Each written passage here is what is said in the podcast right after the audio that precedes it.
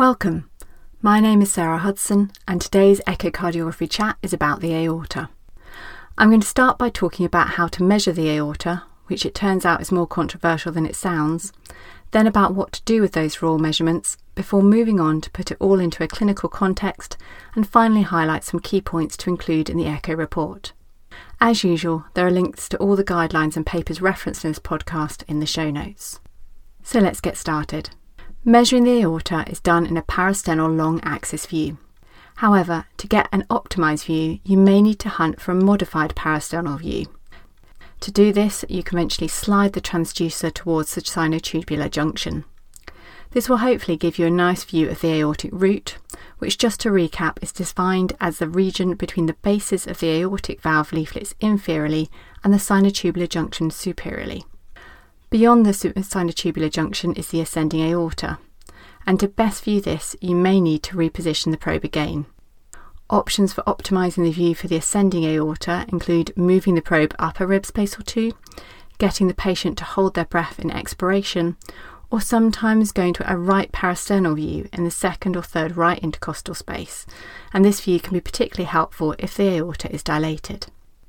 Let's now return to the classical modified parasternal long axis view, where you should usually see the aortic annulus, the sinus of Valsalva, the sinotubular junction, and then the ascending aorta.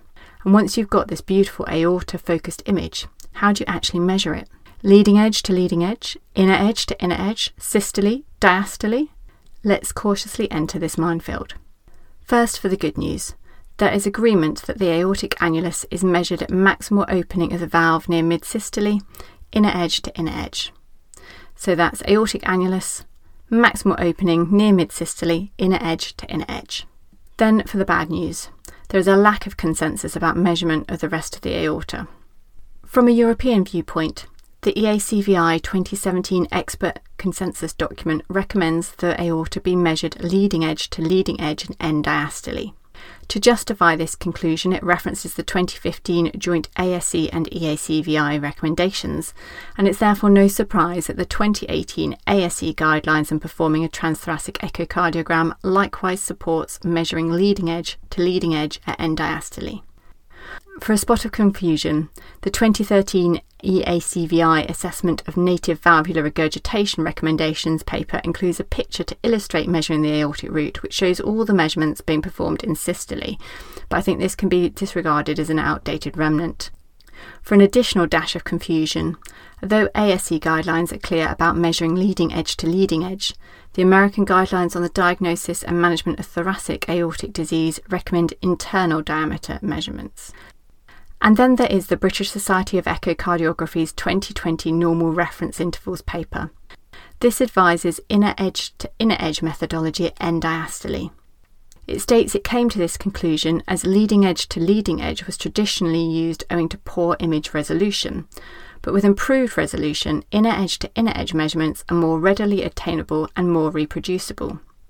It does, however, offer an olive branch to leading edge to leading edge supporters by saying that for echo labs that currently employ leading edge to leading edge technique, it's reasonable to continue doing so.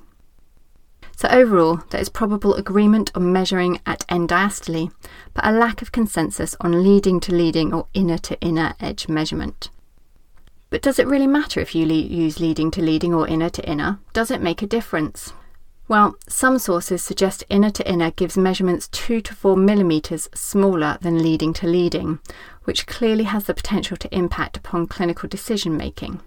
The previously mentioned BSE paper gives a lesser difference, saying aortic dimensions are said to be on average 1.2 millimetres smaller when measured inner to inner compared to leading to leading, which they point out is unlikely to have a significant impact on clinical decision making, going on to highlight how this is especially true since patients close to cut off for surgery tend to be sent for a CT or MRI to clarify anyway. Which, for those of you with a curious mind, naturally leads on to the question if CT and MRI are being used to determine if a patient goes for surgery, which echo measurement method gives sizes closest to those measured on CT or MRI? Well, multiple studies have suggested that transthoracic echocardiography underestimates thoracic aortic dimensions compared to CT or MRI. So, since we've already discussed how leading edge to leading edge gives bigger results than inner edge to inner edge, it can be assumed that the leading edge to leading edge me- measures should give the cl- size closest to the CT or MRI size. So let's crawl out of the measuring rabbit hole with a conclusion that overall measurement should be done end diastole. There are arguments for both leading edge to leading edge and inner edge to inner edge. So it's just important to make sure that the report clearly states which was done and to try and ensure consistency between scans. But before we move on completely from measuring, let's just briefly touch on M mode.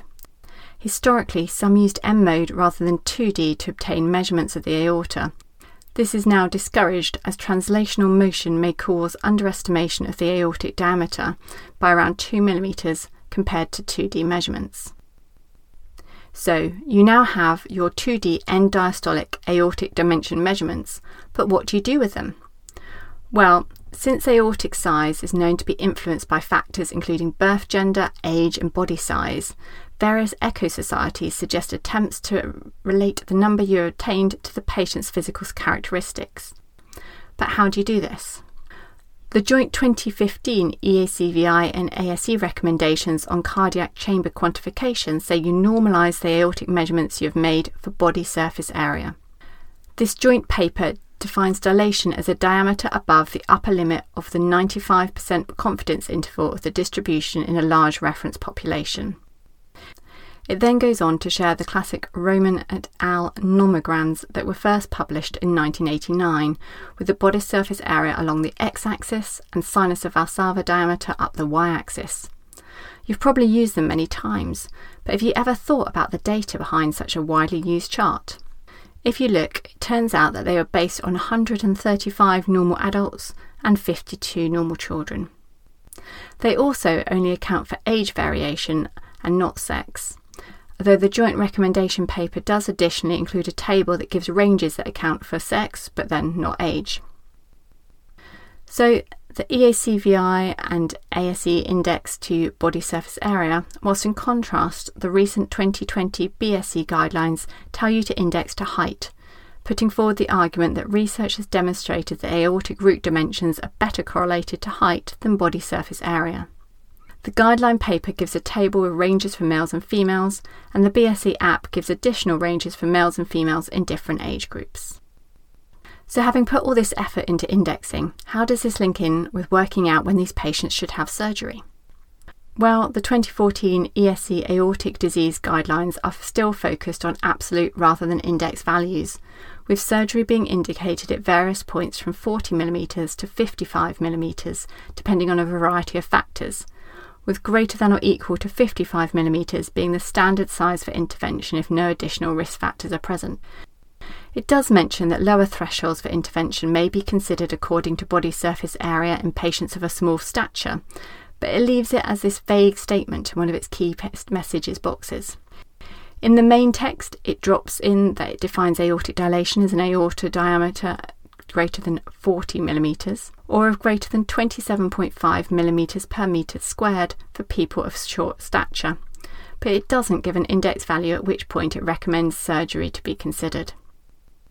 The 2010 American guidelines for the management of thoracic disease are also predominantly based on absolute values, with surgery again indicated between 40mm and 55mm, again depending on a variety of factors.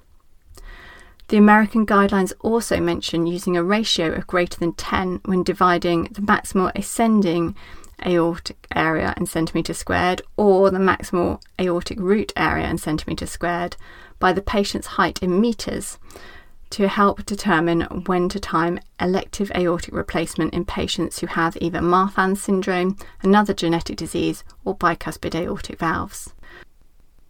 So, having established how to measure the aorta, how to index this measurement and how this correlates or not with current aortic guidelines, what else should be considered? Well, rate of change in aortic size is also important. American guidelines have a level C evidence recommendation that patients with a growth rate of more than 0.5 centimetres per year should be considered for operation. The European guidelines are more circumspect highlighting the need to balance prognostic implications against the accuracy of the measurements, so no absolute growth rate is given to mandate surgery as a single criteria. A growth rate of greater than 3 mm per year is, however, given as a risk factor which should prompt patients with certain other criteria, such as Marfan's or bicuspid valve, to have surgery at a lower overall diameter than usual. Regardless, from a physician's viewpoint, it was obviously important to know the rate of change, even if it won't affect surgery timing, as it could affect interval between echoes or prompt the need to clarify size with a different imaging modality. So, how often should you do echoes to follow up a dilated thoracic aorta? Unfortunately, there is no one size fits all answer to this question, with factors that should be considered to come up with an interval tailored to a particular patient, including not just the absolute size but also risk factors such as whether the valve is bicuspid, any genetic syndromes, and information about previous rates of change in the size. So, at this point, it's probably useful to put thoracic aortic dilation and its surveillance into a context.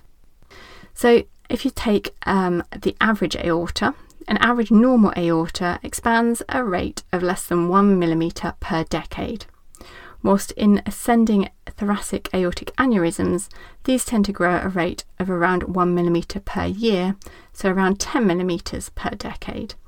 Although some familial aneurysms, for example Loeys-Dietz, can grow at greater than 10 millimetres per year.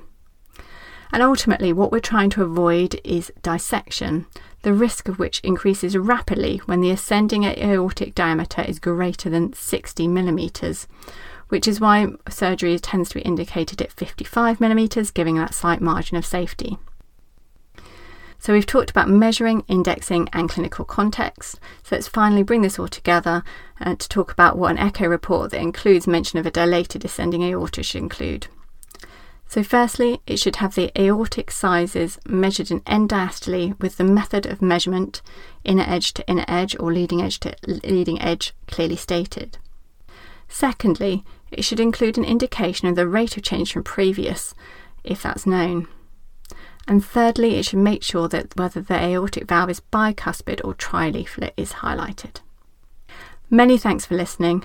Do get in touch via Twitter at Sarah Hudson UK and join me again soon.